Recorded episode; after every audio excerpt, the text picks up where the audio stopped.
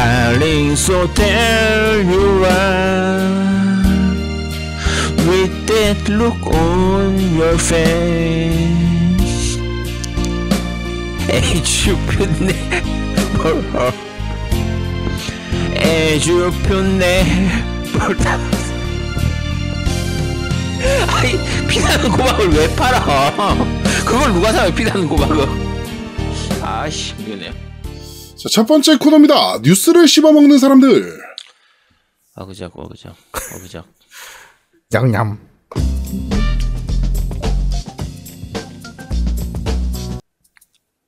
아제트 왜 이렇게 먹는 게, 지금, 오늘 지금, 그래요? 아, 돈에도 없는데 뭐 좋습니다. 아, 어마어마하다. 네. 진짜, 진짜 어마어마하네요. 네. 자, 한 주가 있었던 다양한 콘솔 게임기의 소식을 전달해드리는 뉴스를 씹어먹는 사람들 코너입니다. 첫 번째 소식입니다. MS가 인터뷰를 통해서 액박의 물량 부족 현상은 내년 3월 이후에 나아질 것이다. 라고 얘기를 했다고 합니다. 아, 야 이게 바꿔서 얘기하면 내년 2월까지는 죽음이라는 거 아니에요 그렇죠. 내년 2월까지는 정말 어려울 거예요. 라는 얘기죠. 음. 내년 2분기부터 지금 구하기 편하실 거다라는 얘기예요. 음. 네. 어, 뭐, 그, 이제 general manager, 이제 재정 쪽 general manager죠. 네. 음. 팀 스튜어트가 이제 프레젠테이션을 했는데요. 어, 물량과 지역, 전체적인 발자취 활동면에서 가장 큰 런칭을 했다. 음. 그리고 어, 적절한 가격, 적절한 성능, 적절한 컨텐츠 제공으로 차별화를 하려고 했고, 어, Game Pass가 있으니까 one, two, three punch다. 뭐 이렇게 얘기하면서 물량 공급에 대해서는 내년, 아, 연말 이후 1분기에도 여전히 좀 부족할 것 같다. 2분기 정도 되면 공급이 수요를 약간 맞출 수 있, 있을 것으로 예상하고, 4에서 6개월 후에는 수요를 맞추기 시작할 것이며, 일부에는, 이후에는 일부 생산 속도가 빨라지는 것을 보기 시작하실 수 있을 거다라는 얘기를 좀 했습니다. 그렇죠 이게 지금 뭐 루리앱에선 액원 그러니까 엑시엑 쪽하고 플스5하고 싸우고 이렇게 저렇게 하지만 사실 지금까지 콘솔 역사상 역대급으로 지금은 잘 팔리고 있는 거예요. 그렇죠. 그러니까 어 지금처럼 전 세계 동시 런칭을 한 역사도 잘 없고 그렇죠. 초기에 물량을 이렇게까지 많이 준비해 놓고 한 번에 이렇게 내놓는 경우도 그렇게 많지가 않거든요. 게다가 시국이 시국인데. 그렇죠. 근데 지금 상태에서 이렇게 전 세계적으로도 물량이 부족한 정도까지 이렇게 하는 건 엑스박스든 플스5든 둘 다 성공적인 런칭을 하고 있는 겁니다. 음, 둘다 성공적으로 하고 있는 거고 이제 어 어느 쪽이 먼저 물량이 남기 시작하느냐라는 부분하고 그리고 그 전까지 얼마나 빨리 공급할 수 있느냐. 결국은 시장의 쉐어를 먹어야 되기 때문에 어쨌든 충분한 물량을 공급을 해야 되거든요. 그렇죠. 그래서 어 지금은 엑스박스든 플스든 내놓으면 찍어서 내놓기만 하면 바로 팔리는 그런 시장이니까 네. 이 물량을 최대한 빨리 맞추는 그 부분이 중요한 부분인데 음. 양쪽 다 그 부분에 대해서는 굉장히 좀 많이 신경을 쓰고 있는 거죠. 그렇습니다. 하여튼 좀 원활하게 빨리 공급이 좀 돼서 음. 어 지금 못 구하신 분들 좀 빨리 좀 구하시고 즐겁게 또 저희랑 game life 즐기실 수 있었으면 좋겠습니다. 그렇죠? 두둠탁 자, 두 번째 소식입니다. 오늘 좀 큰 일이 있었는데요. 유비소프트 몬트리올에서 인질극이 벌어졌다라고 하는 tweet과 함께, 어, 유비소프트 몬트리올 직원들이 옥상에 다 대피해 있는, 어, 사진까지 다 공개가 돼서 좀, 어, 어, 이거 진짜 큰일인가 보다 싶었습니다. 어, 그런데 장난 전화였던 것으로, 음. 어, 밝혀졌죠. 그러니까 이걸, 흐, 혹, 그 흔히들 외국에서 자주 있는 자주는 아니지만 그래도 가끔 있는 swatting이라는 건데요. 음. 그러니까 예를 들면 이런 거예요. 저희가 지금 방송하고 있는데 저희 방송을 듣던 어떤 음, 팬이 SWAT 팀에다가 저희 집 주소를 부르면서 얘네 지금 테러를 모의하고 있다. 음. 라고 하면 SWAT 팀이 출동을 하는 겁니다. 저희 집으로. 저희 지금 방송하고 있는데. 어, 나 예. 방금 전에 팀정치님이 너 집 주소 어떻게 되지 하고 물어보셨는데? 어허. 어 그거는 SWAT가 오는 게 아니고 조폭이 오는 거니까 조금 얘기가 다르죠. 네, 하여튼 그 swatting이라고 부르는 외국계에서 간간히 있는 어, 장난 전화인데요. 유비소프트 몬트리올도 비슷한 일이었던 것으로 밝혀졌습니다. 네. 공식적으로 발표했어요. 예, 유비소프트 몬트리올 쪽에서 공식적인 성명 내놓고 어, 직원들은 다 저 무사하며 어, 이런 스와팅이었던 것으로 추측이 된다라고 해서 거- 경찰 쪽에서 조사를 할 예정이다라고 얘기를 했다고 합니다. 변습 기사님께서 조조가 했나라고 네. 두둠탁. 개그가? 그렇습니다. 자, 다음 소식입니다. 쿠팡 쪽에서 플스 5를 구매하신 구매자분들이 배송 중에 품절되는 일이 벌어지고 있습니다. 요거는 약간 설명이 좀 필요한 부분인데 쿠팡이 이제 발매할 때, 그러니까 플스5 발매할 때 어, 아침 10시부터 판매를 시작한다 이렇게 해서 판매 공지를 원래 그 전날 했었죠. 네. 했는데 이게 10시에 열린 게 아니라 9시 20분, 25분쯤에 잠깐 열렸었어요, 이게. 음, 열리고 나니까 사람들이 10시에 열릴 줄 알고 기다리고 있었던 사람들은 바보가 되고 9시 20분에 혹시나 싶어서 들어가 봤던 사람들이 어, 열렸네 해가지고 너도 나도 구입했던 게 있었는데 네.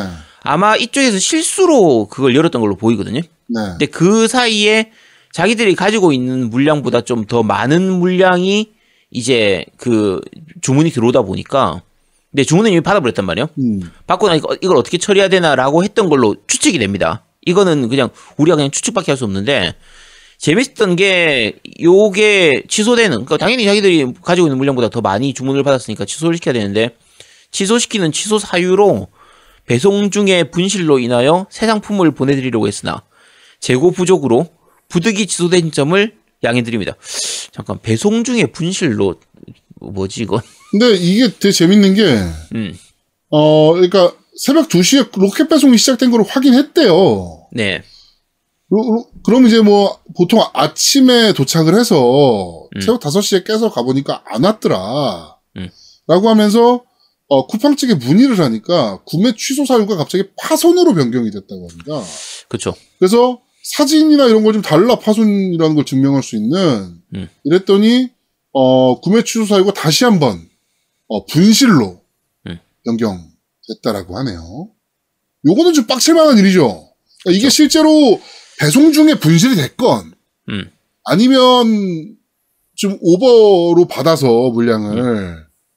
그 일부 물량에 대해서 취소를 시키는 일이 벌어졌건 간에 음.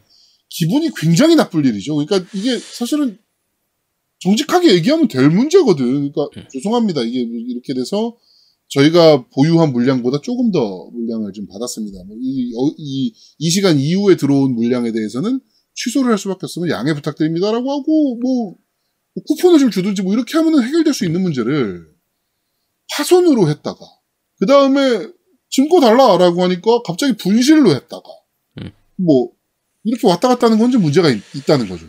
그러니까 지금 진위 여부는 알 수가 없습니다. 저희가 진위 여부는 알 수가 없는데 추측하는 네. 거예요. 우리가 추측하는 거고 진짜 택배 기사가 뭐 예를 들면은 그럴 수도 있죠. 뭐 물론 이제 쿠팡맨 얘기하는 쿠팡맨이 그거를 자기가 빼돌리고 나서는 분실했어요. 이렇게 하고 뭐 했을 수도 있고 알 수가 없습니다. 우리가 알 수는 없는 건데. 그러니까 이 잃어버리신 분도 예상을 하시는 게 음, 이제 그 잃어버렸다고 이제 말씀하시는 분도 예상하시는 게 택배 기사가 이거를 아니 뭐이 쿠팡맨 분께서 이제 이거를 만약에 가져갔다. 음. 라고 하면 요 게임기에 대한 비용만 물면 된다 그러더라고요. 그 음, 단가만. 그렇죠. 네. 근데 그런 경우 요거를 이제 중고나라에 팔 경우 음. 훨씬 더 많은 이득을 볼 수 있으니까 음. 어 이랬던 거 아니냐 어 손해가 아닌 거 아니냐 그 음. 뭐 이렇게 돼 가지고 이제 좀 예상을 하시는 것 같은데 뭐 이거는 뭐 알 수가 없습니다 사실은 그렇죠. 네. 진위 여부는 아무것도 알 수가 없습니다. 네, 없는, 없는 상태예요. 잃어버리신 분 입장에서는 굉장히 기분 나쁠 만한 일이 벌어진 거죠 사실은 그렇죠. 짜증이 날 만한 걸로 음. 네, 그렇습니다 3080 터보제 때도 이런 일이 있었다 그러고 아디다스 음. 무슨 한정판 운동화 때도 이런 일이 있었다 그러더라고요. Yeezy Boost 음. 때도 이런 일이 좀 있었다 그러더라고요. 네, 그래가지고 요거는 좀 빨리 쿠팡 쪽에서 정확한 뭔가 좀 증거와 함께 음. 좀 유저들한테 뭐 얘기를 하는 그러니까 이게 결국 쇼핑몰은 신뢰인데 그렇죠. 어, 신뢰도를 좀 되찾는 일이 좀 빨리 좀 필요하지 않나 라는 네. 생각이 좀 듭니다. 네. 두둠탁. 자, 다음 소식입니다. 플스5 정식 출시 첫날 전 세계적으로 되팔렘이 극성을 부리고 있다는 소식입니다. 네, 아까 저희가 말씀드렸지만 우리나라에서도 디스크 에디션 같은 경우는 어, 90만 원에 올리면 순삭이다. 라는 얘기가 나올 정도로 아, 지금 판매가 되고 있는 아, 상황이고요. 이거를 90만 원에 올리면 산다고? 순삭이래요, 순삭. 디지털 에디션은 약 70만 원에서 75만 원 정도면 순삭이라고 그러고. 실제로 순삭이래요. 90만 원에 올리면. 그리고 미국, 일본 할 거 없이 모두 다 어, 지금 되팔렘들이 난리가 났다라는 소식입니다. 구하기가 워낙 힘드니까 지금 그렇죠. 하고 싶은 사람들은 많고, 음. 어, 그러니까 정작 사야 될 사람들이 못 사는 이런 일이 벌어지니까, 음. 어, 그리고 당근마켓 가끔 확인해 보세요. 가끔 정가에 올리시는 분이 정말 가끔 계시더라고요. 음. 유부남 에디션, 약간 그 유부남 에디션 같은 느낌인데, 와이프 몰래 샀다 걸려가지고, 어, 몰래 빠르게 파시는 듯한 느낌인데, 정가에 올리시는 분이 정말 가끔 나온다고 하니까, 필요하신 분들은 당근마켓 같은 거 꼭꼭 빠르게 빠르게 확인을 어, 근데. 저 이 얘기를 하니까 왜 우리 앞에 게임 이야기 때 그거 박스 얘기하기로 하지 않았나요? 마소 박스 사건?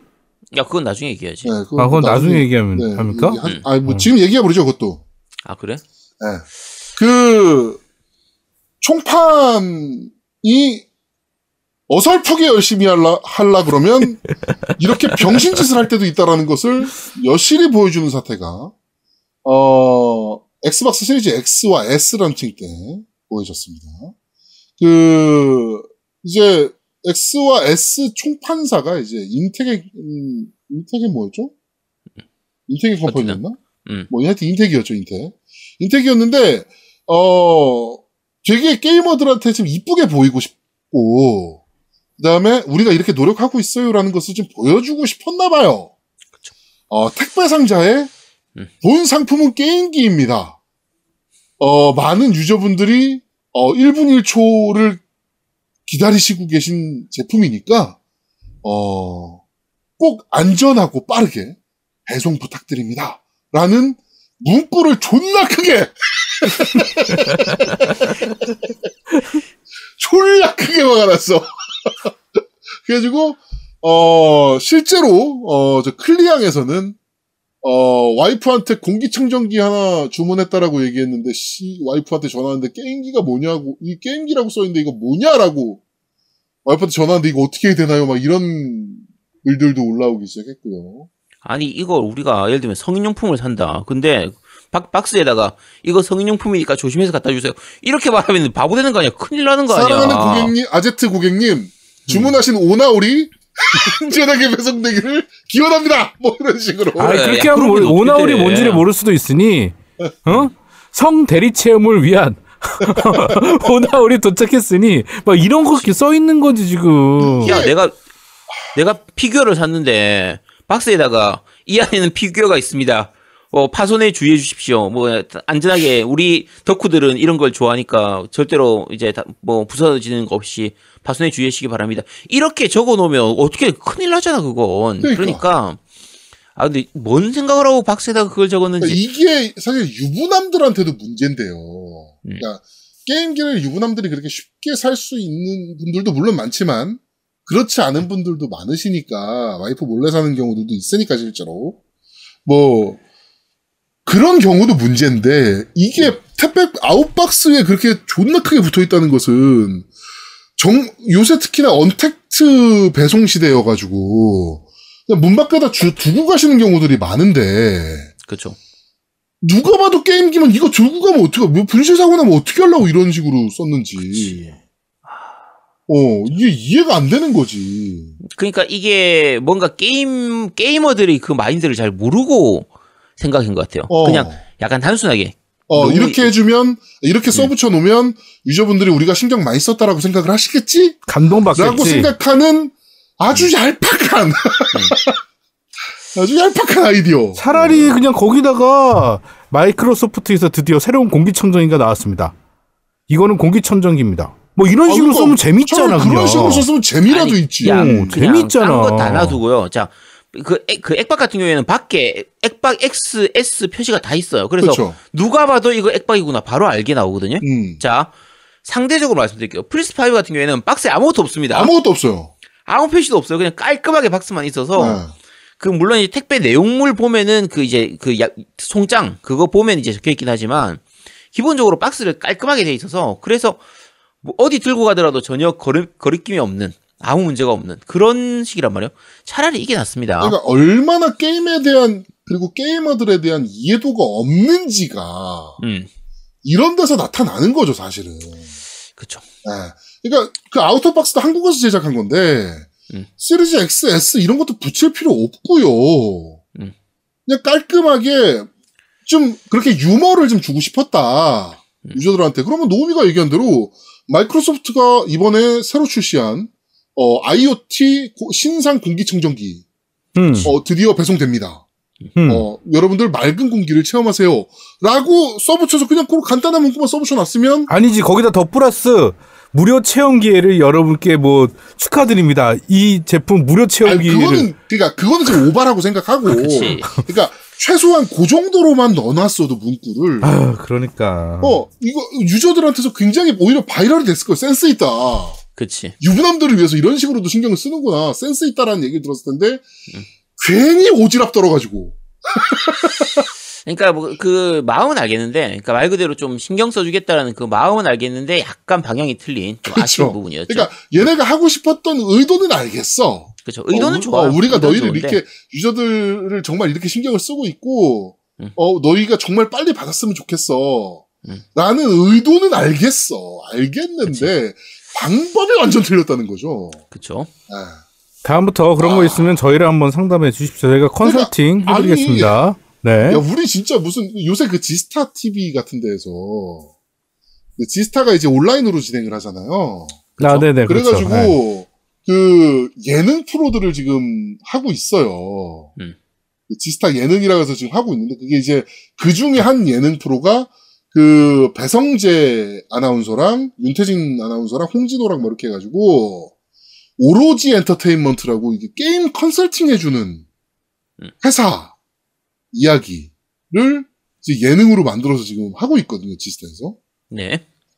이런 식의 컨설팅 회사를 우리가 만들어야 될란가 봐. 그래서, 그치, 야, 음. 니네 콘솔 게임 낸다며, 야, 우리한테 일단 먼저 보여줘. 우리가 UI, UX 점검해줄게. 이거부터 그렇지. 그렇지. 배송할 때는 어떤 거를 유의해야 되는지, 어떤 점을 포- 부각시켜야 user들이 좋아할지, 아니면 CF를 만들 때도 이런 식의 포인트를 잡고 가야 된다든지, 아니면 세일즈 포인트 마- 역시 마찬가지고, 뭐 이런 것들을 좀 잡아주는, 어, 그런 것들이 좀 필요하지 않나. 예.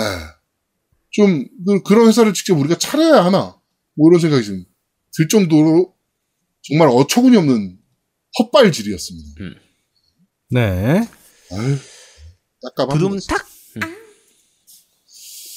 자, 다음 소식입니다. 필 스펜서가 트위터를 통해서 염장질을 했습니다.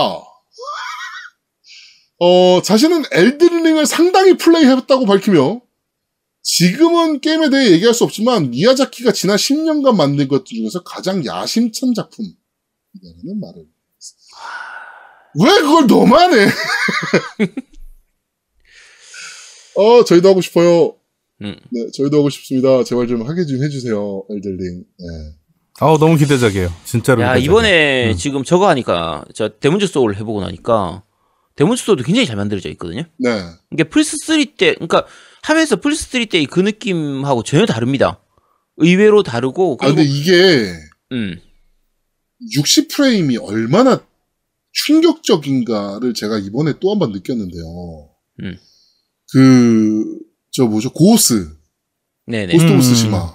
네. 그거 돌려봤거든요. 60프레임으로 돌아가거든요. 음. 아, 지금 충격, 완전 새 게임 같습니다. 그렇죠 색감도 좋아지고 아, 완전 달라졌어요, 게임이. 그러니까 아, 60프레임은 사실은 정말 축복입니다. 아, 제가 봤을 때. 저, 제아도모하고 저하고 종종 얘기하는데 저희는 60프레임 넘어가면 이제 구분 어, 못합니다. 구분 못해요, 저는. 예. 네 60하고 120은 별로 구분 못하는데 노우미는 이제 그게 구분이 가능하거든요. 음. 저희는 60 넘어가면 구분 못하기 때문에 60까지가 마지노선이라서 음. 60이면 충분한데 아, 60이면 너무 좋은 거예요 진짜. 우와, 진짜, 완전 신, 완전 새로, 다른 게임인 거야. 아까 깜짝 놀라서 플레이 잠깐 해봐야지라고 켰는데 너무 충격받았어요 진짜 60 프레임이. 와. 참고로 지금 60프레임 나왔으니까 말씀드리자면 스파이더맨 같은 경우에 이제 여러 가지 그 영상 효과 같은 걸 다 넣고 광원 효과, 효과 내는 걸 다 넣고 그러니까 우리 흔히 얘기하는 퍼포, 그 performance mode하고 음. 이제 frame mode를 정할 수가 있는데 근데 어 60프레임 우선으로 하는 그 모드를 하는 게 오히려 제 기준으로는 영상이 더 좋아요. 더 좋은 화면을 볼 수가 있거든요. 음. 그러니까 혹시 하는 분들 중에서 기본으로 하면 이제 이런저런 영상 효과를 다 넣고 나서 30프레임이 나오기 때문에 그거 그거 이제 설정 바꾸셔가지고 60프레임을 해서 한번 비교해 보시기 바랍니다. 비교해 보면 확실히 60이 좋긴 좋더라고요. 아 60프레임 좋긴 하더라고 진짜. 음. 좀 충격이었습니다 개인적으로. 자 어쨌든 엘든링 같은 경우에도 지금 데몬즈 소울이 워낙 좀 쇼킹해서 그래픽이나 이런 게 너무 좋고 움직임이나 이런 것들이 굉장히 좋기 때문에 음. 엘든링이 더 기대되기 시작했습니다. 음. 네, 엄청 기대 중인 작품입니다. 물론 이것도 결국에 소울 6거 아니야. 그치? 음. 야, 어- 야, 어차피 그쪽 라인인데 음. 당연히. 아 그럼 난 또. 못할 텐데. 네. 맞습니다. 네. 음, 두둠탁. 자 다음 소식입니다. 어 Take 2가 레이싱 게임의 명가 Codemaster를 인수했습니다. 음. 네, 뭐 인수할 것 같다 뭐 어쩌고저쩌고 그랬는데 인수 금액은 어, 우리나라 돈으로 약 1조 1천억. 음. 네 이렇게 해가지고 영국의 Codemaster 인수를 발표했습니다. Codemasters가 이제 GRID라든지 더트 시리즈라서 음. 그렇죠. 되게 좀 난이도가 높은 그 리얼한 계열의 게임들을 많이 만드는 곳이라서 네. 어 사실은 저 같은 경우에는 이쪽을 그렇게 좋아하진 않은 편이에요. 근데 레이싱 게임들 좋아하시는 분들 중에서 약간 좀 하드코어하게 즐기시는 분들, 특히 이제 race wheel하고 이런 것들 다 가지고 진짜 리얼하게 이렇게 즐기시는 분들 같은 경우에는 정말 좋아하는 회사 중에 하나죠. 네. 음. 그렇죠. 뭐 워낙 좋은 게임 만드는 회사이기도 하고 GRID 같은 경우는 차량 그 유리창 파손이나 뭐 이런 것들을 음. 되게 빠르게 구현했던 회사거든요. 그렇죠. 네, 그래서 조금 그 잘좀 됐으면 좋겠다라는 생각이 드는 뭐 음. 그런 회사인데 이번에 테이크투가 인수했다 그러니까 네. 뭐잘 되겠죠. 좋습니다. 부럽네요. 말 그대로 네, 말. 그대로 응, 레이싱 게임 전문 회사라서 다양한 게임들 지금 만들고 있죠. 근데 코드마스터즈가 옛날에 FPS 만들었던 게 하나 있는데 그게 완전 진짜 리얼 그 극강의 리얼이었거든요. 음. 아 그게 기억이 안 나네. 그게 아씨 네. 그- 자 기억나면 말씀해 주시기 아 바랍니다. 기억이 안 난다 이거. 네, 기억이 안 기억- 나고 아, 있습니다. 야, Operation Flashpoint. 그래, 자, 그 얘기 하려고 아. 그랬어. Operation. 어. 음. 그게. 이거 만든 애들이거든. 음, 맞아요. Codemaster 애들이 만들었을 거예요. 어 정말 네. 극강의 리얼함을 자랑하는. 그 360 때 나왔던 게임인데, 저게 장난이 아니었죠. 네, 네, Operation Point. 그거 그때 골드 무료로 한 풀렸었던 것 같은데. 요게 근데 원래는 PC판이었거든요. 네. 그때 진짜 막그 포복으로 막 30분 기어가야 되고 막 이런. 너무, 진짜 너무. 어려웠어. 너무 어. 극강이라서 아, 많이 안 극강의 했죠. 리얼함. 네. 네. 음. 자, 알겠습니다. 네. 두둠탁. 자, 안 좋은 루머입니다. 어, 사이버펑크 2077이 2021년 발매될 수도 있다라는 루머가 떴습니다. 어, 굉장히 유명한 트위터 루머를 유포하는 유저인데요. 어, 이 친구가, 어, 굉장히 좀 정확도가 좀 있는 친구인가 봐요. 근데, 어, 게임 출시가 2021년으로 연기될 수 있다라고, 어, 얘기했다라고 합니다. 네. 일단 지금 이- 이제 사이버펑크에 대해서는 여러 가지 루머들이 지금 좀 사실 안 좋은 루머들이 좀 많이 나오고 있는데 뭐 그렇죠. 근무 환경에 대한 부분, 크런치 보드에 대한 부분, 뭐 임금이 엄청나게 낮다라는 이런 부분들 얘기라든지 그리고 어 지금 정작 개발진들 입장에서는 야 이거 지금 한 달 내로 못 마- 완성 못 시키는데요라고 하는 그 이제 그런 음. 루머들 얘기 많이 나오고 있는데 어 약간 조금 불안해지기도 합니다 사실은 불안해지기도 하는데 저희 같은 경우에는 이제 지금 딴 게임들 봤다 보니까 사이펑크 조금 늦게, 늦게 나와도 될 것 같아. 지금 딴 것도 할 거 많아서 음, 한 두세 달 정도는 더 늦게 나와도 괜찮을 것 같긴 한데. 그렇죠. 야, 돌 맞아. 너 죽을라고 왜 그래? 나 돌. 맞아. 음, 야, 어차피 사펑 하려면은 차세대기로 해야 될 거 아니야. 그러니까 그치. 다른 분들도 차세대기 구하기 나, 구하고 나서 하면 되니까 어, 차세대기 구하고 나서 할 때쯤이니까. 그리고 어차피 3월쯤. 차세대기 패치는 내년이에요. 음, 그러니까 네. 천천히 할 수 있도록 하세요. 천천히. 네. 네. 자, 다음 소식입니다. 두둠탁. 자, 다음 소식입니다. 바로 그거 루머에 이어서 음. 공식 트위터상에서 어 2021년에 연기된다는 루머들이 막 퍼지기 시작하니까 프로필 사진을 pre-order now에서 December 10th로 바꿨습니다. 네. 어, 자, 그러면서 CDPR 얘기입니다. 네, CDPR에서 공식 트위터에서 네, 공식적으로 사이버펑크는 그냥 그대로 12월 11일에 그대로 출시된다라고 이제 못을 박았어요. 음. 음, 그러면서 음, 사람들이 연기된다는데 어떻게 된 거냐라고 하니까 글로벌 커뮤니티 담당자가 프로필 사진을 보세요라고 남겼다라고 합니다. 이게 문제가 사실 지금 같은 이런 짓을 안 하고 차라리 나중에 혹시라도 다시 재연기가 되더라도 음, 이런 짓을 안 하고 재연기를 하면 그나마 좀 욕을 덜 먹는데 음, 지금 지난번에 골드엔까지 갔다가 또 한 달 연기하고 한 달도 아니고 한 3주 한 거의 한 20일쯤 연기한 거죠. 20일 연기하고 다시 이렇게 또막 연기를 하게 되면 이건 진짜 심각해집니다. 이건 그러니까 욕먹을 짓을 하고 있는 거죠. 만약에 이게 많이 연기가 된다라고 하면. 그렇죠. 그러니까 아예 만약에 그냥 11월 달에 다 못 만들겠다 싶으면 반년 정도를 그냥 한꺼번에 연기했으면 그래 그러면 잘만 만들어다 하고 그냥 그러려니 하고 넘어갈 수가 있는데 음, 만약에 이번에 안 나오고 또 연기를 하면요 이거는 신뢰도의 문제거든요. 그렇죠. 이건 이제 심각해집니다 사실. 음. 좀, 좀 많이 그러니까 아제트가 아까 농담 삼아서 할 거 많으니까 좀 천천히 나와도 된다라고 얘기를 하긴 했는데 음. 만약에 진짜로 연기가 된다면 좀 많이 짜증 날 것 같긴 해요, 사실.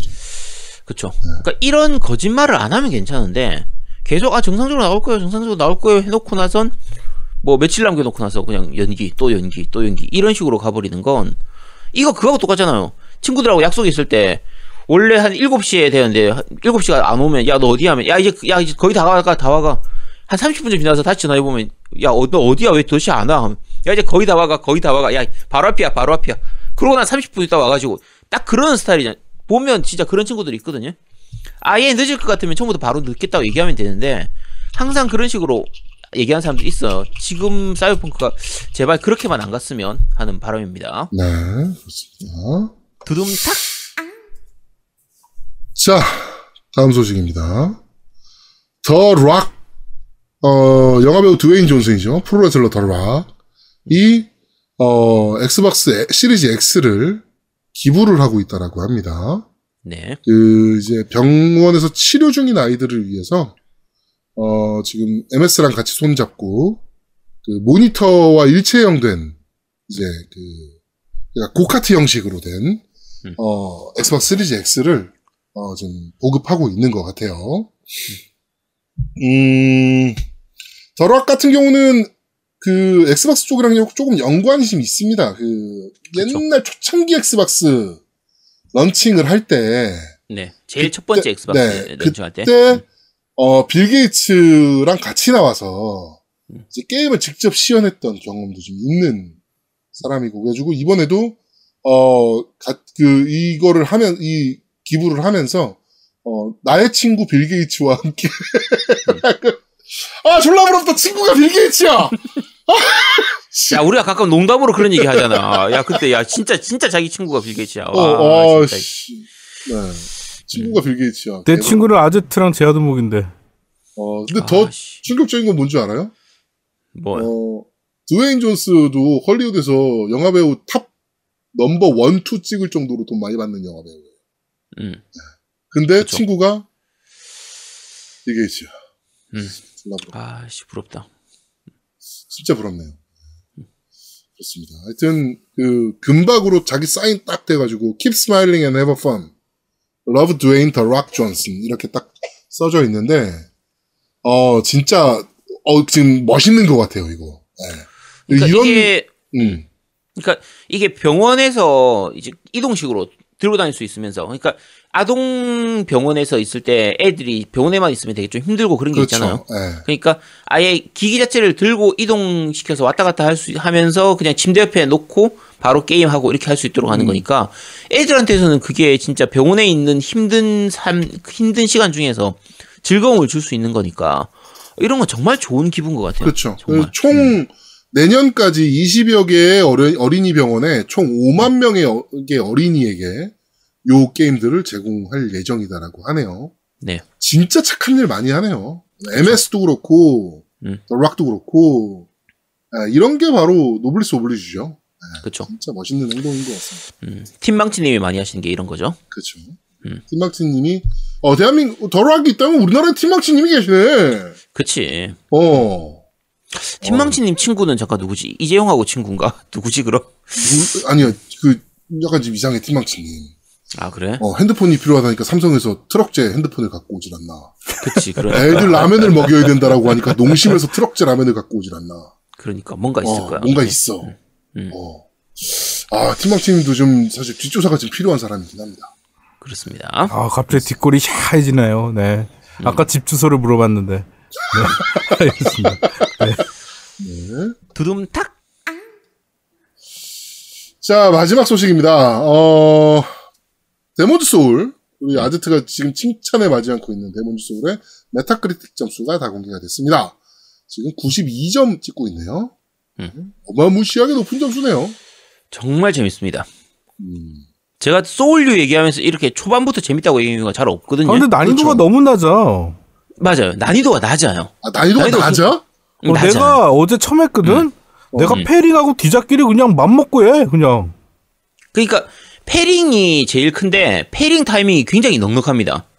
음, 그러니까 별 생각 없이 해도 패링이 좀 쉽게 되는 데다가 적 공격이 많이 안 아파요.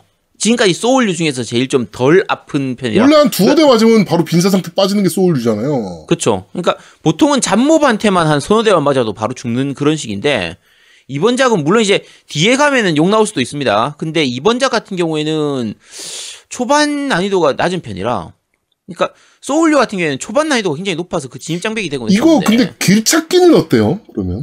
어, 저한테 물으면 안 됩니다. 저한테 어제 플로시기 님이 저를 보면서 야, 여기서도 길을 잃을 수가 있구나.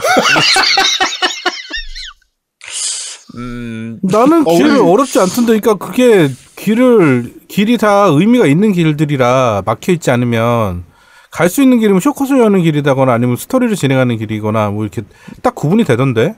어, 우리 만지장님 큰일이네요, 그러면 이거. 그러니까 이게 아, 만지장님은 플스 5가 없지. 자, 큰일 참고로 이게 아닙니다, 만지장님. 네. 네.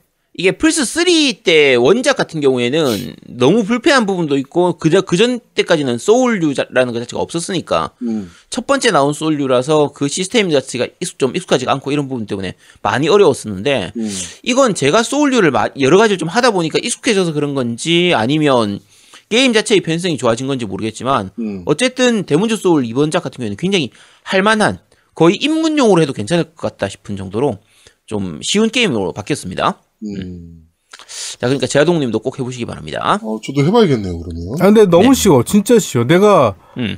하면서 너무 쉬워가지고 이게 왜 이렇게 쉽지? 그럼 계속 어제, 어, 어제 내가 방송할 때 봤잖아요. 내가 계속 니네가 소울 하면 여전까지 Soul류 너무 어려운 것들을 해, 해오다 보니까 실력이 그만큼 더 는 거 아닙니까? 그건 아니고 나는 아닌 것 같아요. 그러니까 나 같은 경우에는 다른 거 하더라도 인왕 하더라도 진짜 정말 힘들어하고 그랬잖아요. 네. 근데 인왕2 최근에 했던 인왕2 같은 경우도 되게 힘들어하고 있었는데 이번 작은 진짜 몇 대 맞아도 그렇게 많이 안 아프다니까. 그리고 회복력도 되게 많이 나오는 편이고. 그냥 내가 오전 아까 점심 때 잠깐 또 했었는데 그 눈빨간 애한테 그, 그 세웅님께서 얘기하셨는데 그 두 번 죽었다 거기서 음. 음. 걔한테 두 번 죽었다 그러는데 나는 그냥 뒤잡기 세 번 하니까 잡 죽던데 난 그거 금방 끝냈어요 그래갖고 어 이게 왜 어렵다 그러셨지 막 이 생각이 들더라고 내가 잘하는 것도 있겠지 당연히 내가 워낙 잘하니까 어 저는 못하는 편인데도 이번 Demon's Souls는 꽤 쉬운 편이에요. 아, 플로우시기 님이 뒤로 가면 좀 욕 나오긴 한데, 근데 야, 플로우시기 님이 욕 나올 정도라 그러면, 음, 다음 주에 제가 말씀드리겠습니다. 아, 이거 뒤로 참고로 다음- 가면 아 그래 이게 네. 초반과 중반과 끝이 약간 그 레벨이 좀 너무 막 급격하게 막 바뀌나 본데 어. 근데 저 같은 경우에는 그건 있어요. 초반에 쉽고 후반에 어려운 건 괜찮다고 보는 쪽이거든요. 음. 나안 해본 초반에 되니까 어- 그러니까 초반에 어렵고 뒤에 쉬워지면 그거는 잘못 만든 게임 밸런스를 잘못 만든 아니, 거라고 생각하는 쪽이에요. 플로우시기 그럴 수 님은 있지. 조선제일검이잖아요. 음. 예, 조선제일검이 뒤로 가면 욕이 좀 나온다는 거 보면, 아니야, 괜찮아. 일단 해보겠습니다. 일단 제가 나 끝까지 플로우시기 달려보고 나서 님이 Soul류 하면서 욕이 나온다는 건 처음 들어본 것 같아요. 아니야 쟤 욕 많이 해 쟤 욕 많이 해 쟤쟤 쟤 사람이 어. 좀 그래가지고 욕 많이 해쟤 쟤도 성격이 있거든 응. 하여튼, 어, 만지장님은 플스 3로 하셔야 되는 거. 네 안타깝게 그지 없네요. 완전히 언제부터 플스 3로 하시죠? 네, 방송 다음 플스 주부터 3로 donation 하셔야 아니 그저 뭐야 방송 하셔야 될 거 아니에요. 네. 방송 하신다고 그랬는데. 네. 네. 기대가 되네요. 네. 네롱. 아우, 네, 그렇습니다. 어, 유치하다, 너도 자. 참, 씨. 메롱이 뭐냐, 메롱이. 네. 아유. 드듬 탁. 아. 자, 어, 이번 주 뉴스를 씹어먹는 사람들은 여기까지 진행하도록 하겠습니다. 네.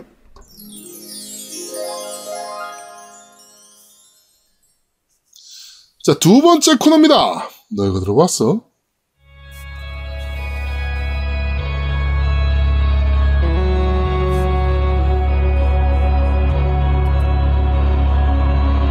자, 지금 나오는 곡은 어, 플스5의 first launching title Spider-Man Miles Morales 어, OST입니다. official trailer song이고요. 제이든 스미스가 부른 On My Own이라는 곡입니다. 뭐 요새 미국에서 굉장히 유행하는 장르, 힙합 장르 중에 하나죠. 네. 진짜 곡은 잘 좋아요. 근데 요새는 그냥 팝 갖다 이렇게 쓰냐? 뭐 그냥- 그렇게 말씀해줘. 특히 이번 스파이더맨 같은 경우에는 그 뉴욕 느낌 그런 부분들 때문인지 음. 어쨌든 게임 음악이라기보다는 오히려 어떻게 보면 그냥 영화 음악 같은 느낌도 좀 많이 들고요. 음. 그 전반적인 게 밀도 있게 그러니까 이게 볼륨이 작, 작거든요. 몇 시간 정도면 엔딩을 볼 수 있을 만큼의 볼륨이 작기 때문에 그래서 그런 건지 그냥 영화 보는 느낌처럼 진행이 돼서 중간중간에 삽입되는 곡들도 거의 이런 느낌으로 진행이 됩니다. 그래서 근데 전반적으로 곡은 되게 좋아요. 듣기 좋고 편하고 그냥 무난하죠. 근데 이거는 굉장히 요새 미국 그 팝이나 이런 걸 들으면 굉장히 많이 들을 수 있는 장르 곡이라서. 예. 하여튼 Miles Morales 처음 느낌은 굉장히 재밌습니다. 굉장히 잘 뽑은 것 같은 느낌은 물론 이제 분량이 좀, 어, 좀 마음에 안 들긴 하는데, 어, 게임의 첫 느낌 자체는 굉장히 좋다. 그리고 이따 말씀드리겠지만 DualSense가 정말 충격적으로 사용이 된다. 예. 이런 부분 이따 리뷰 때 정확하게 말씀드리도록 하겠습니다. 네. 자, 그러니까 이 곡 같은 경우에도 그렇지만 Miles Morales 게임 내에서 나오는 건 주인공 Miles가 들을 만한 노래들 음. 거의 그런 느낌으로 들려져 있어요. 그렇죠. 채워져 있어요. 그래서 게임하고 되게 잘 어울립니다. 괜찮아요. 자, Spider-Man Miles Morales의 어, OST 아 공식 trailer song 제이든 스미스의 On My Own 끝까지 듣고 오시죠.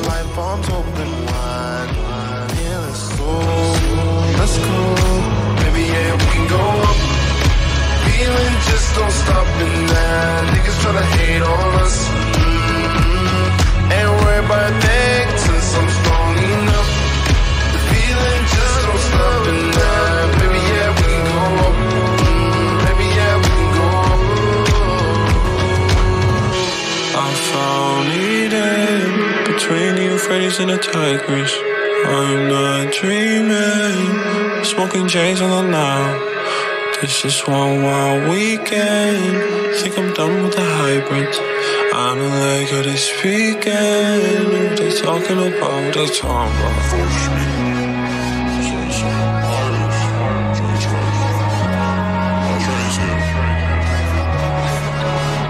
Oh, I see Cuddy in the mall. Them kids go hard. Chain disco ball. Flown somewhere in the stars. Oh, different galaxy on my toys. You tryna copy my walk. Uh, handcuff wrist rock. Uh, I don't listen when they talk, cause I heard enough. Oh, wrist, oh, wrist, I wish I could get a hundred mil for the wrist. I wish I could get the IRS on my dick. Wish I did how to hide it when I wish, I wish, I I didn't have to flex like this. I wish that I was a paramedic with a whip. I wish that I was being honest with a. Oh, I wish, I wish I'm thinking about you when it's done like this. I'm thinking about you when I get like this. Yeah.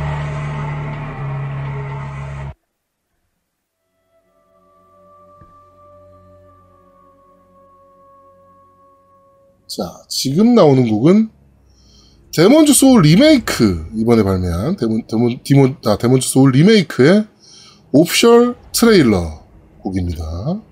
네, 메인 테마 곡이에요. 아까 Demon's Souls 말씀을 잠깐 드렸는데 이번 Demon's Souls 같은 경우 약간 재밌는 게 원래 원작이었던 플스 3 버전에 비해서 전반적으로 좀 밝아졌어요. 느낌이 게임 느낌이 네 게임 느낌 자체가 뭐 게임 분위기든 색감이든 뭐 여러 가지로 그러니까 난이도도 마찬가지고요.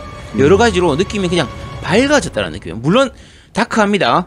기본적으로 dark하지만 데- 이 Soul류 자체가 기본적으로 dark하니까. 음. 근데 원작에 비해서는 여러 가지로 어, 원작이 이런 분위기였나? 원작은 훨씬 좀 더 침울하고 암울하고 뭔가 꿈도 희망도 없는 그런 느낌이었는데 이번 플스 5판 리메이크 같은 경우에는 그런 부분들이 좀 전반적으로 밝아졌어요. 풀도 좀 보이고 좀 햇빛도 좀 많이 들어오고 음악도 마찬가지입니다. 음악도 그때 원래 원작 같은 경우에는 되게 가라앉고 무겁고 좀 이렇게 묵직한 그런 느낌만 있고 음. 듣다 보면 왠지 기분이 좀 우울해지는 느낌에 가까운 약간 무서워지기도 하고 그런 느낌이었는데 네. 이번 작 같은 경우에는 그게 약간은 나아졌습니다. 음. 지금 요곡 들으면서 야 이게 나아졌으면 도대체 얼마 원작은 얼마나 우울했던 거야라고 생각하실 수도 있겠지만 어 원작보다는 그래도 곡이나 배경 이런 음악들도 전반적으로 좀 밝아진 편이에요. 어, 임명왕님께서 진짜 TV 잘 샀다고 느끼는 게임이다. 음. 어, 얘기를 하실 정도로. 아 그래픽은 이게 최고인 것 같아요.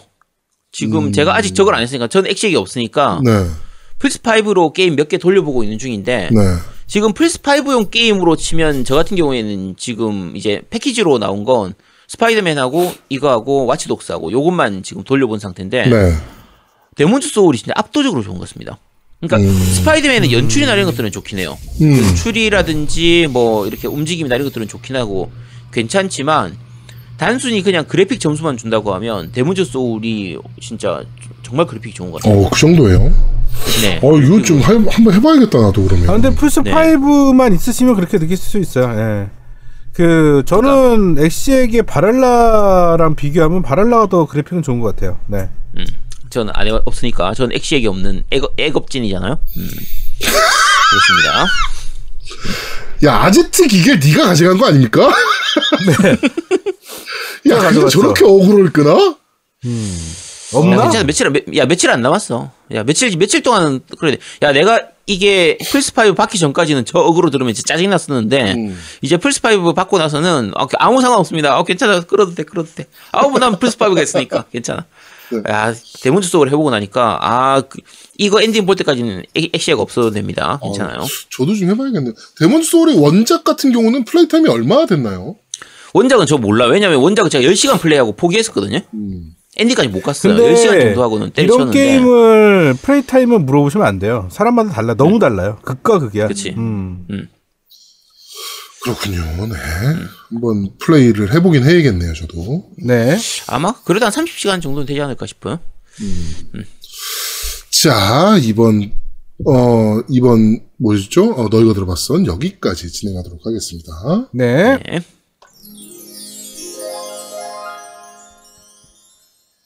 자, 세 번째 코너입니다. 이번 달 공짜 게임 뭐 나와요?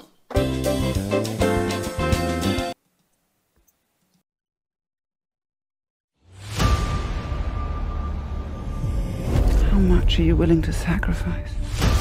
자, 어, 이번 달에 나오는 무료 게임들 정리해드리는 이번 달 공짜 게임 뭐 나와요 시간입니다. 자, 지금 보여드리는 게임은 플레이스테이션 이제 PSN Plus죠? 네. PSN 플러스 무료 게임 미드러스 섀도우 오브 워입니다. 원래 전작이었던 게 이제 Shadow of 그 Mordor에서 꽤 호평을 많이 받았었고요. 근데 네. 그 전작 같은 경우에는 원래 이제 한글화가 안 됐었죠. 영문판으로만 됐고 국내에는 아예 발매도 안 됐었나? 그랬던 걸로 기억하는데 요 섀도우 워는 한글화까지 다 돼서 나왔었고 전투라든지 여러 가지 시스템들이 많이 좋아진 부분들이 있다 보니까 어 재미는 있었죠. 근데 이제 가장 큰 문제가 이제 투머치 토크. 음, 이게 시스템적으로 문제가 있었던 거라 혹시 제아동님 이거 안 하셨었어요? 잠깐 하다가 짜증 나가지고 이게 중간에 예를 들면은 이게 얘기를 저기 얘기하는 동안에도 그 시간이 지나가는 부분이 그렇죠. 있어가지고 이게 업데이트로 바뀔 줄 알았는데 제가 제가 마지막 했을 때도 이게 안 바뀌었었거든요. 음, 아마 안 바뀌지 않았을까 싶습니다. 좀 약간 아쉬운 부분들이고요.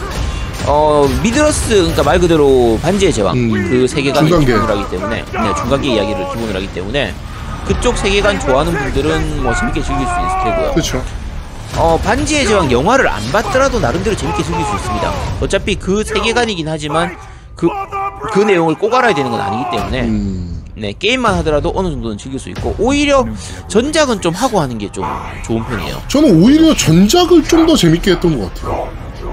실제로 전작이 더 재밌습니다. 어, 전작을- 한글화가 안된 건데. 어, 전작을 굉장히 좀 재밌게 해서 2를 많이 기대했던 타이틀이었는데 라제트가 말씀하신 대로 말이 너무 많아서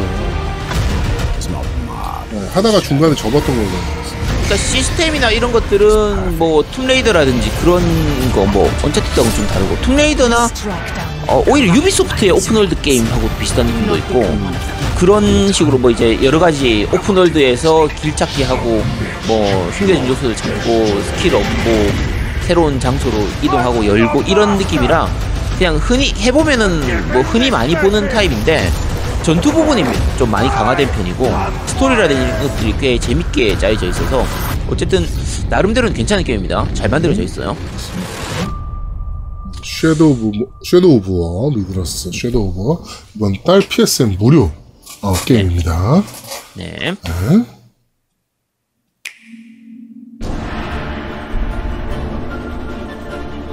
전기네요. 트레일러. 자, 지금 보여드리는 게임은 어, Hollow Knight.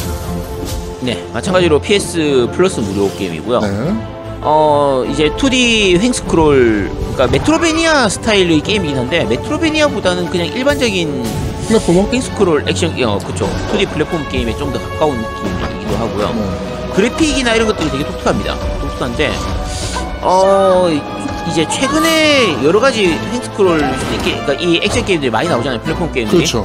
Ori라든지 어, Dead Cells라든지 이런 것들이 있는데 이 Hollow Knight도 굉장히 재밌습니다. 실내 Hollow Knight도 적들하고의 전투 부분이나 이런 거의 밸런스도 괜찮고 어, 그래픽 부분도 괜찮고요. 음. 굳이 따지면 Cuphead하고도 좀 닮아 있고 어, 약간 그래픽 예. 느낌이 약간 Cuphead 느낌이긴 해요. 네, 약간 섞여 있는 느낌입니다. 여러 가지 이것저것 섞여 있는 느낌인데 옛날 그 프리니하고도 비슷한 느낌도 좀 있고 어쨌든 이것저것 섞여 있는 느낌인데 꽤 아기자기하게 잘 만들어져 있고요. 중간에 가면 난이도가 약간 높아지는 부분도 있는데 그렇다고 미친 듯이 어렵진 않기 때문에 플랫폼 게임으로 굉장히 잘 만들어져 있는 수작 게임입니다. Hollow Knight. 이번 달 PSN 무료 게임입니다. 네. 한번 해봐야겠다, 이것도. 이거는 근데 Game Pass에도 무료로 이미 풀려 있던 게임이라서. 네, Game Pass에서 이미 무료있죠. PC로도 아마 있었던 걸로 기억하는데, 그러니까 네. PC 그 Windows Store에서 있는 걸로 알고 있고요. 네. 저 같은 경우에는 Steam으로 먼저 했었는데, 네, 어쨌든 꽤잘 만들어진 수작이고요. 스위치나 이런 거다 나와 있는데 이번에는 PS Plus 무료로 풀렸습니다. 네. 자, 지금 나오는 게임은 Guilty Gear. 어, 이거 뭐라고 읽어야 됩니까? Xrd라고요. Xrd Rev 2입니다. 네.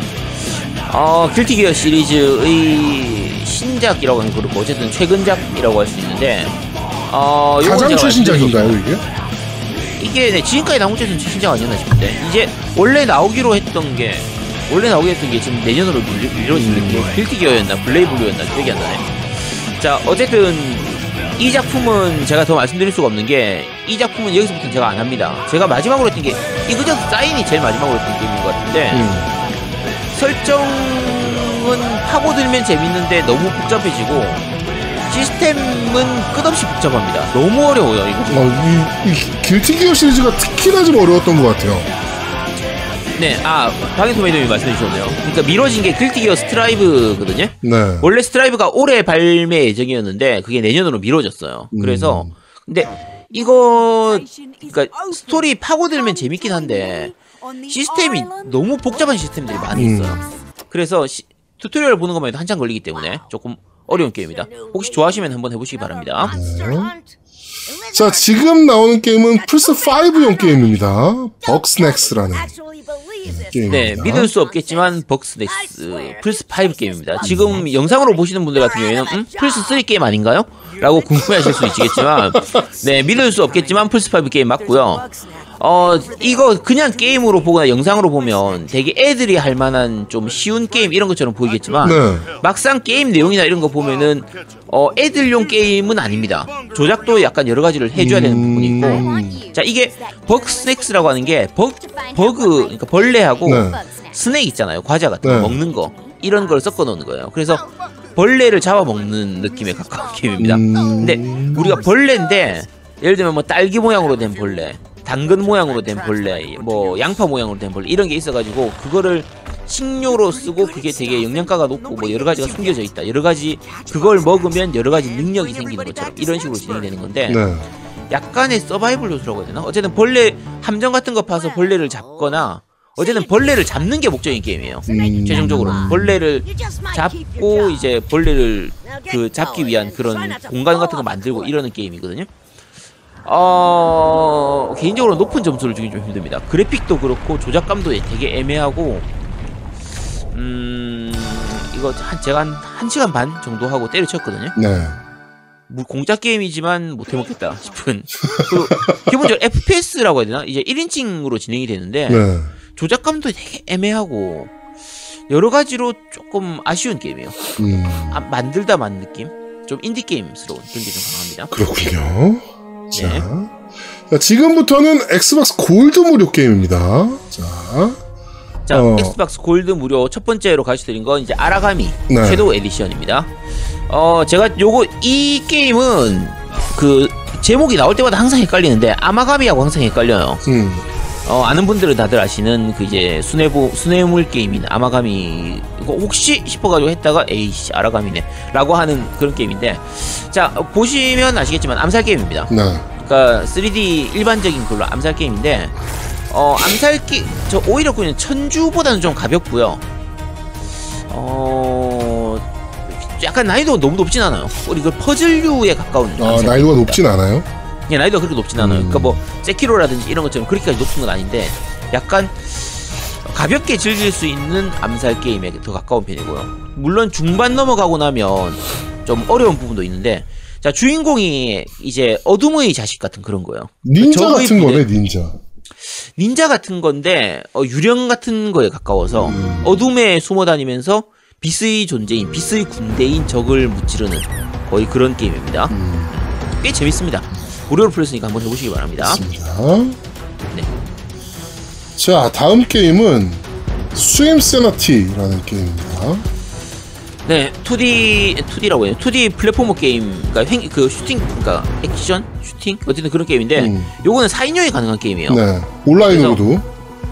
그래서 네 명이서 모여서 같이 하면은 꽤 재밌게 즐길 수 있지 않을까 싶은데, 어 그러려면 네 명 모을 수 있는 친구라든지 가족이 필요하겠죠. 가능한 분들은 한번 해보시도록 하시고요. 어 슈팅 느낌에 가까워서.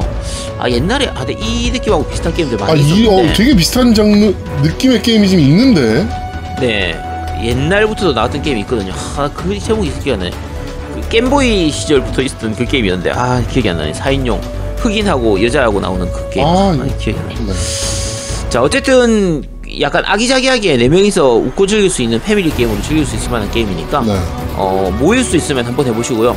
참고로 이 게임은 어, 아직 뭐 아직까지 무료로 안 풀렸 아 지금 무료로 풀렸나?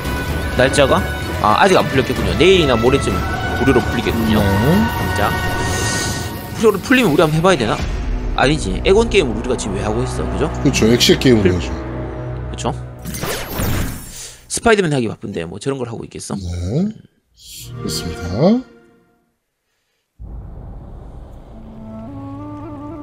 자, 지금 나오는 게임은 어, 엑스박스 9 엑스박스의 명작 게임이었죠.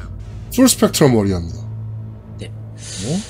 한글까지 다 됐죠 음, 자 제동님 설명해 주시죠 모르는 게임입니다. 이거 모른다고 네.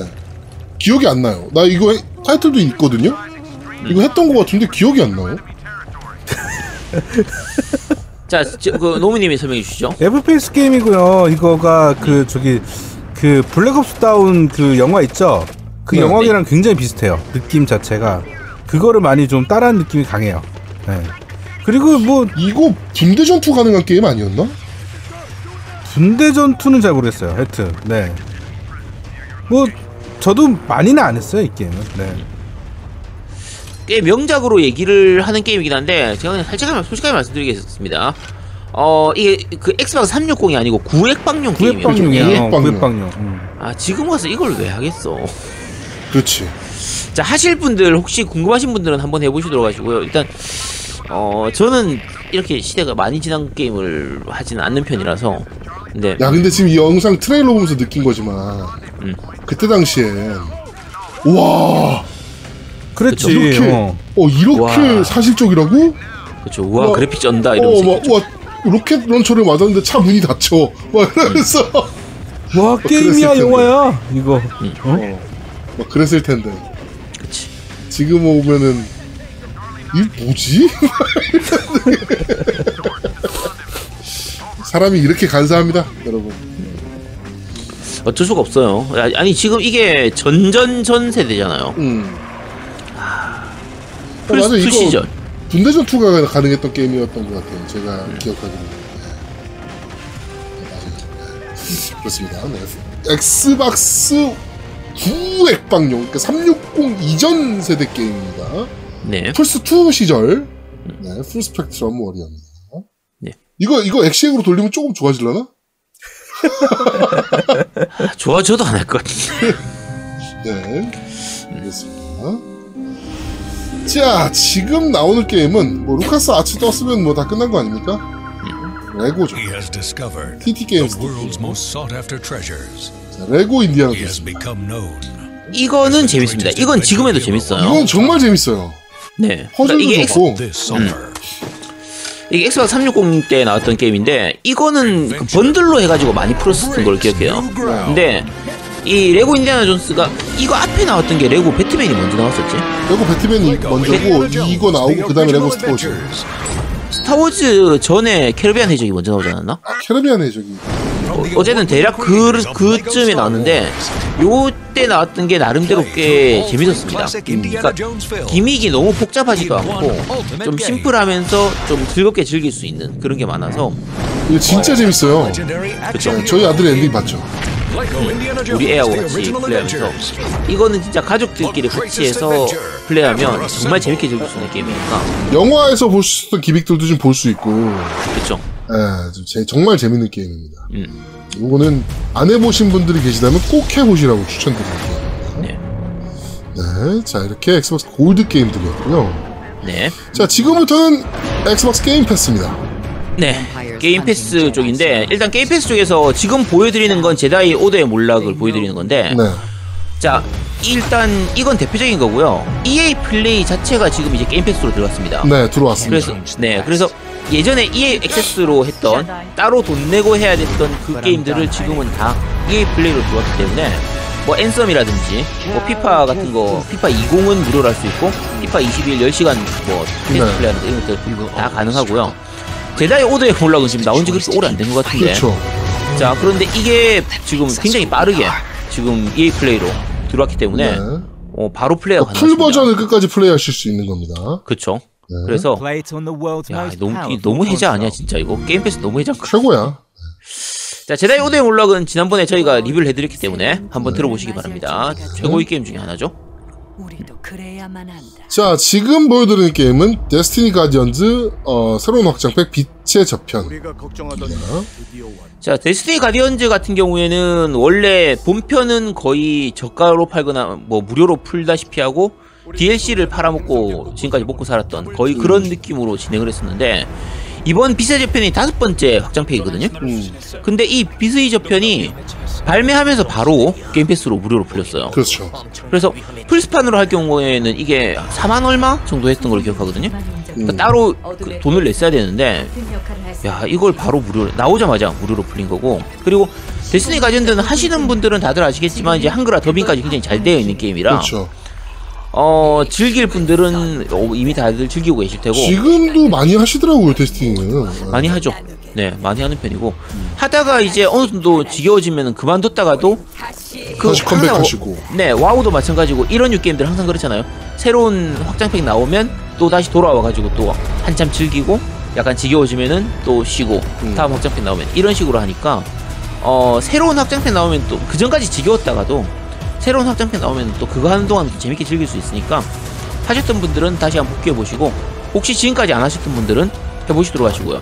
저는 엑시액이 없는 액업진이지만 어, 데스티니 2 같은 경우는 엑시액으로 돌리면 훨씬 좋은 화면을 보여준다고 얘기하거든요. 네. 혹시 노미님 해보셨어요? 어, 설치만 했고 아직 실행을 안 해봤어요. 아, 네. 안 해보셨죠? 저는 자, 잠깐 돌려봤어요. 어떤가 싶어서. 화면 좀 괜찮던가요? 어떤가요? 아, 기깔 납니다. 자, 기깔 난다고 합니다. 자, 네. 엑시액까지 치신 분들은 한번 해보시기 바랍니다. 네.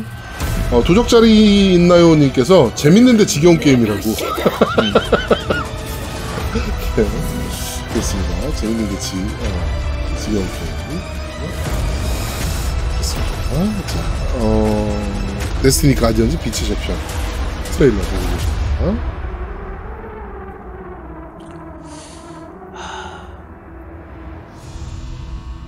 어, 시즌 패스는 사야 된다고.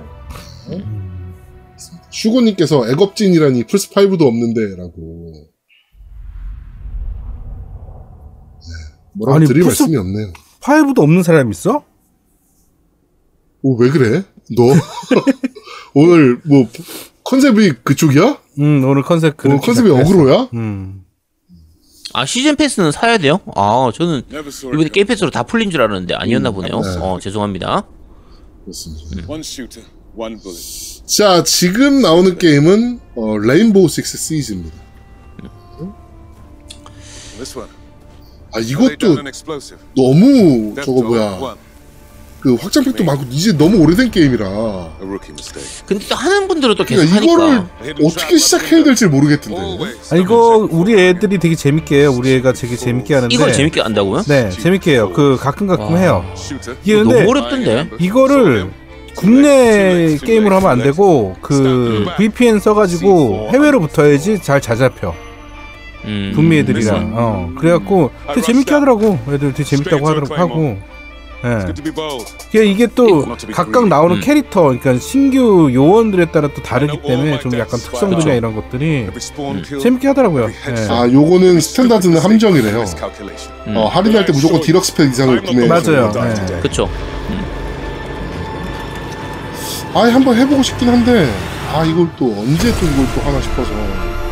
이게 매년마다 새로운 그게 추가 요소들이 이런 거 들어가고 새로운 맵 들어가거나 뭐 새로운 캐릭터 들어가고 직업 들어가고 이런 부분들 때문에 계속 추가 추가돼서 뭐 2열 1, 2열 2, 2열 3 이런 식으로 계속 추가되는 그런 게 있는 거 그런 방식이었죠. 네. 그래서 지금은 기본 팩만 무료로 이제 풀려 있는 거고요.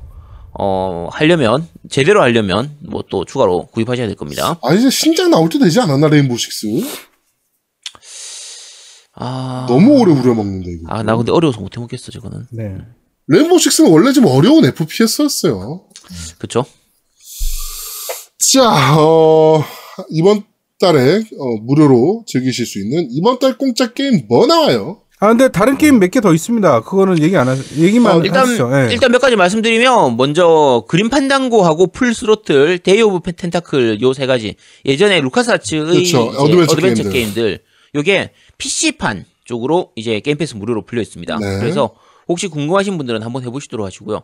어 그때는 정말 재밌게 했, 했었는데 지금 하려고 하니까 확실히 조금 약간 답답하긴 너무 옛날 한데 게임이라 이것도. 네 그때는 진짜 재밌었던데 예. 자, 어쨌든 궁금하신 분들은 한번 해보시도록 하시고요. 그 다음에 파이널 판타지 8 리마스터가 게임 패스 무료로 풀렸습니다. 네. 이거는, 어, 어, 네, 판, 판당고 리마스터가 무료로 풀린 겁니다. 무료로 풀렸고요. 어, 파이널 판타지 8 리마스터는 이제 엑원하고 PC판 둘 다, 윈도우 스토어 둘 다 무료로 풀려 있고요. 어, 게임 패스 무료입니다. 게임 패스 무료로 있는데, 어, remaster라고 하는데 사실은 그냥 단순히 이식에 가까울 정도로 음. 뭐가 remaster 된 건지 찾아보기 힘들 만큼의 remaster라 조금 아쉬운 편이에요. 시스템이 뭐 달라진 것도 아니고 그래픽도 그렇게까지 많이 좋아지진 않고 텍스처 조금 좋아진 정도. 안에 내부 코딩을 remaster했다 이런, 이런 건가? 음, 그래서 약간 좀 답답한 코드를 새로 짰어요. 그렇죠. 네. 파, 그냥 파이널 판타지 A 씨, 어, 제가 좋아하는 Eyes On Me가 나오는 노래 아니, 그 게임 아닙니까? 네. 물론 Eyes On Me를 들으려면 제일 끝까지 가야지. 제일 끝에 갔을 때는 Eyes On Me 좀만 불러주시죠. Eyes On Me 어떻게 시작했었지? Whenever My, I, my, my last night here for you. Same old song. Just once more. 네, 이렇습니다. 자, 어쨌든 파이널 판타지 8 이제 리마스터 무료로 풀렸고요. 네. 그 다음에 제일 기대되는 것 중에 하나인데, 이 테트리스 이펙트입니다. 네. 테트리스 이펙트 정확하게는 커넥티드가 무료로 풀렸는데 음. 이게 어 테트 그 종종 지난번에 말씀드렸지만 테트리스 이펙트는 테트리스는 어차피 그냥 테트리스 기본이잖아요. 네. 그냥 기본 룰이 그게 바뀔 게 뭐가 있겠어. 그렇지. 지금 최근에 나오는 거는 이제 어 hold가 생겼다는 거. 그거 hold 생긴 지 한참 됐지만 음. 어쨌든 hold 있는 거 외에는 기본 옛날의 그 테트리스에서 더 이상 바뀔 게 없는데 음. 바뀔 게 없다고 생각했는데 연출을 바꾸는 것만으로도 정말 새로운 게임, 정말 좋은 게임이 됐거든요. 음. 그 플스 버전 같은 경우에는 이걸 이걸 VR로 할 수 있어요. VR로 할 수 있어서 VR로 하면은 그때 VR로 강추하신다 그런 환상적인- 게임 아닙니까? 네, 환상적인 장면을 볼 수가 있어요. 음. 그래서 아니 테트리스를 VR로 해서 도대체 뭐 하지 싶겠지만 한번 해보면요 정말 우주에서 내가 떠 있는 느낌 그런 어, 뭐 어딘가로 빠져드는 것 같은 몽환적인 느낌을 굉장히 잘 살리고 있고요. 이번 그 에곤판 같은 경우에는 이제 VR이 안 되니까 그게 좀 약간 아쉽긴 하지만 네. 그래도 충분히 재밌습니다. 이거 VR 저 테트리스 하다 보면 몇 시간은 그냥 후딱 가는 거의 그런 게임이고요. 그리고 커넥티드라는 이름처럼 그 온라인도 할 수 있고 약간 아쉬운 건 커넥티드 모드라고 해서 그 코어 모드가 있어요. 음. 그러니까 우리 편 3명 정도 플레이를 해서 상대방 보스하고 싸우는 부분인데 이거는 기대했던 거에 비해서는 조금 많이 떨어지는 편입니다. 요거는 어 약간 설 그러니까 이 처음 시도는 괜찮았는데 컨셉 자체는 좋은데 그 밸런스나 여러 가지 그 좀 이런 부분들이 애매하게 돼 있어요. 세 명 같이 합쳐가지고 맵을 합쳐서 한 줄을 지우고 지우고 이런 식인데 그 시스템이 좀 애매하게 돼 있는 부분들이 있어가지고 코업은 생각만큼 재밌진 않고요. 어쨌든 기본적으로 그 연출 자체가 워낙 좋은 뭐 게임이라서. 보스전도 있다 그러던데? 네, 보스전 있어요. 그게 아까 말씀드린 건 세 명이서 같이 해가지고 음. 보스 무찌러 가는 그런 부분들이에요. 근데 어, 생각만큼 재밌진 않아요. 그 부분은 시스템을 조금 잘못 만든 부분들이라 어쨌든 그냥 기본판 기본 스토리 모드 진행하는 거 이것만으로도 충분히 재밌고 이펙트가 너무 연출이 굉장히 좋은 편이기 때문에 꼭 한번 해보시기 바랍니다. 네.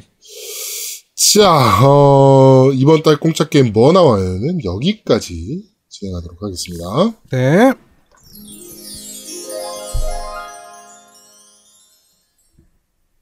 자, 저희는 잠시 쉬고 3부에서 여러분들을 찾아뵙도록 하겠습니다. ¡Pion! ¡Pion!